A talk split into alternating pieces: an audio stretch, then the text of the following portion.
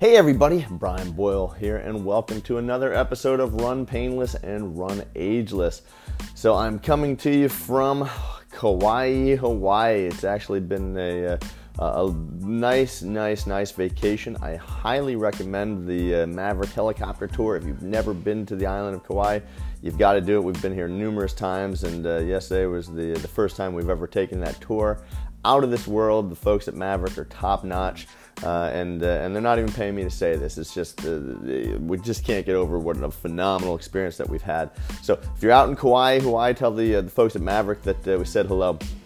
But I do want to talk to you, and I'm on vacation, but I want to talk to you about iron supplementation and, and why it's so important for runners. Right, so when we uh, we talk about nutrition, we talk about you know a number of things. If you listen to the podcast previously. And if you haven't listened to the podcast before, I'd, I'd encourage you to go back to episode one. Uh, that podcast tells you all about who I am as my you know career as a physical therapist and, and a runner, and who this is for. But um, you know, if you're if you're new, welcome, and if you're if you've been here before, welcome back. Why is iron supplementation so important? Well, the average runner is going to need anywhere between 30 to 50 milligrams of iron a day right? So iron is stored in the body, in the liver and bone marrow. It is important because it is stored in the hemoglobin, which transports uh, oxygen through the red blood cells to the body. Super important if you want to be aerobic, which all of us long distance runners do. We want our aerobic capacity. Uh, if you're not getting red blood cells throughout the body and you're not, you know, flush with hemoglobin and uh, you know and the iron that uh, that you know is is a part of that, uh, you're just not going to get that oxygen to the body, and you're not going to have it in the reserve tank for when you're running. So, if we think about the uh, uh, the running and the iron, okay. Uh, you know, too much is uh, is toxic, and too little is bad, bad news. Just because, for, for reasons that we've alluded to. So, if we think about this and we think about, uh, you know, what are some symptoms of not having enough iron? Uh, you know, fatigue is going to be one of them. All right, you know, the uh, the inability to just get through a workout. Now, are there other reasons for fatigue? Absolutely. Sure, there's, there's, lots of reasons. Maybe you know you're not sleeping well. Um, you know maybe uh, you know you're stressed. Maybe you know your training intensity has just been too high for too long. Um, but you know the, uh, the the problem that arises from lack of iron, and I'll tell you a little bit how this is caused. Um, you know again is that fatigue is one of the symptoms. Now, how is iron broken down in a runner? Okay, well, one of the biggest things is through sweat. So if the sedentary person burns through about uh, you know 1.5 milligrams of, uh, of iron, and that's the person that's not doing anything, uh, the active adult is going to go through the active male is going to go through about 3.5 milligrams of iron, and, and uh, uh, the average female is going to go through about four milligrams of salt. You know, our, our iron rather, just through their sweat. That's going to get transported out of the skin, uh, and you know, it's through the the, the process of elimination and, uh, and sweating. Uh, you know, when we, we get those salts in those days, especially in the, the south, if you've kind of caked on, uh, well, some of that is iron as well. So it's not just the sodium as, as we had originally thought. So you go, all right, well, there's one reason. The other thing is that uh, heel strike. So if you're a heavy heel striker, this is what's called hemolysis. And, uh, you know, hemolysis, you can crush, absolutely crush the red blood cells in the heel of the foot. So even though it's a fat pad, uh, you know, you're going to break down the iron from smashing those red blood cells. The iron just kind of gets, uh, uh, you know, left in the body and then doesn't get absorbed back through uh, you know the body and, and being able to be available for uh, the hemoglobin and, and you know transporting the red blood cells and oxygen throughout the body. Uh, so when we think about that, we think about hemolysis and sweating. Um, you know, running in the cooler parts of the day, running in cooler temperatures certainly help. You're not going to necessarily sweat as much.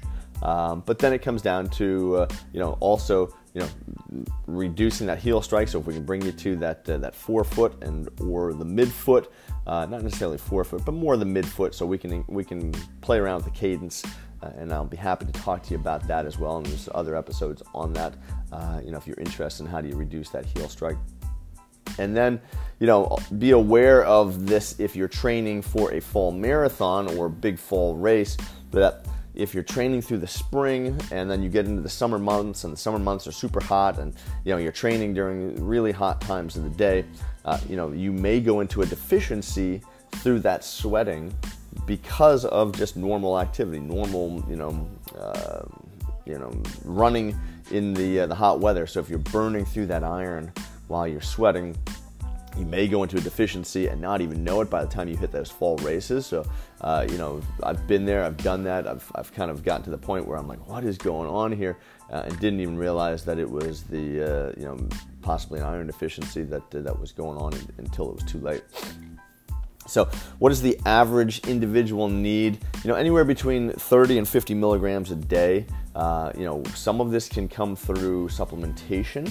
Uh, you know, again, we talked about in a previous episode on nutrition that some supplements just aren't absorbed, right? It does come down to the, uh, you know, having a transportation molecule or means to get the, uh, the minerals and, and uh, um, you know the contents of the supplement into the body. Some of it's just bio unavailable. Some sometimes the body just can't process and break it down.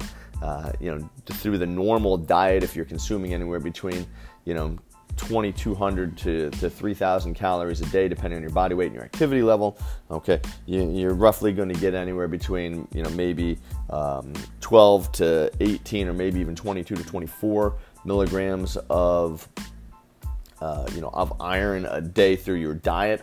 And then, you know, a supplement that has something like 20 to 25 milligrams of, uh, you know, of high quality, uh, you know, bioavailable and absorbable supplementation that uh, that you can actually uh, have for the body to absorb. That uh, that will get you that additional, okay, 20 to 25 to, to get you into that range of uh, 40 to 50 uh, milligrams of iron a day. If you go too high, okay, and some folks have said you know you need you need more iron. It does become toxic at a certain level, so this is not one of those cases where you're like, oh, more is better.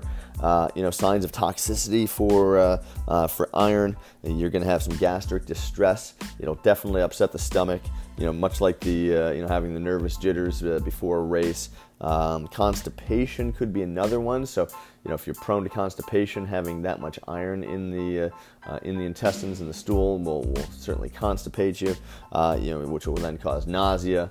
Uh, you know, so again, it's not that more is better. So I usually tell folks that on, on a lower end of iron supplementation, unless you are prone to you know severe anemia and iron deficiency you know that uh, or you're just taking a, very lousy uh, you know supplement that doesn't have uh, the availability to absorb you know you're going to then probably want more uh, you know if you're not getting it in your diet already just just because uh, they've shown that some of the multivitamins that are out on the market have like a 10% availability. So you know if your iron supplementation is um, you know, saying it's 70 milligrams of iron or 100 milligrams of iron, and, and you're only getting a 10% absorption, you're only getting 10 milligrams.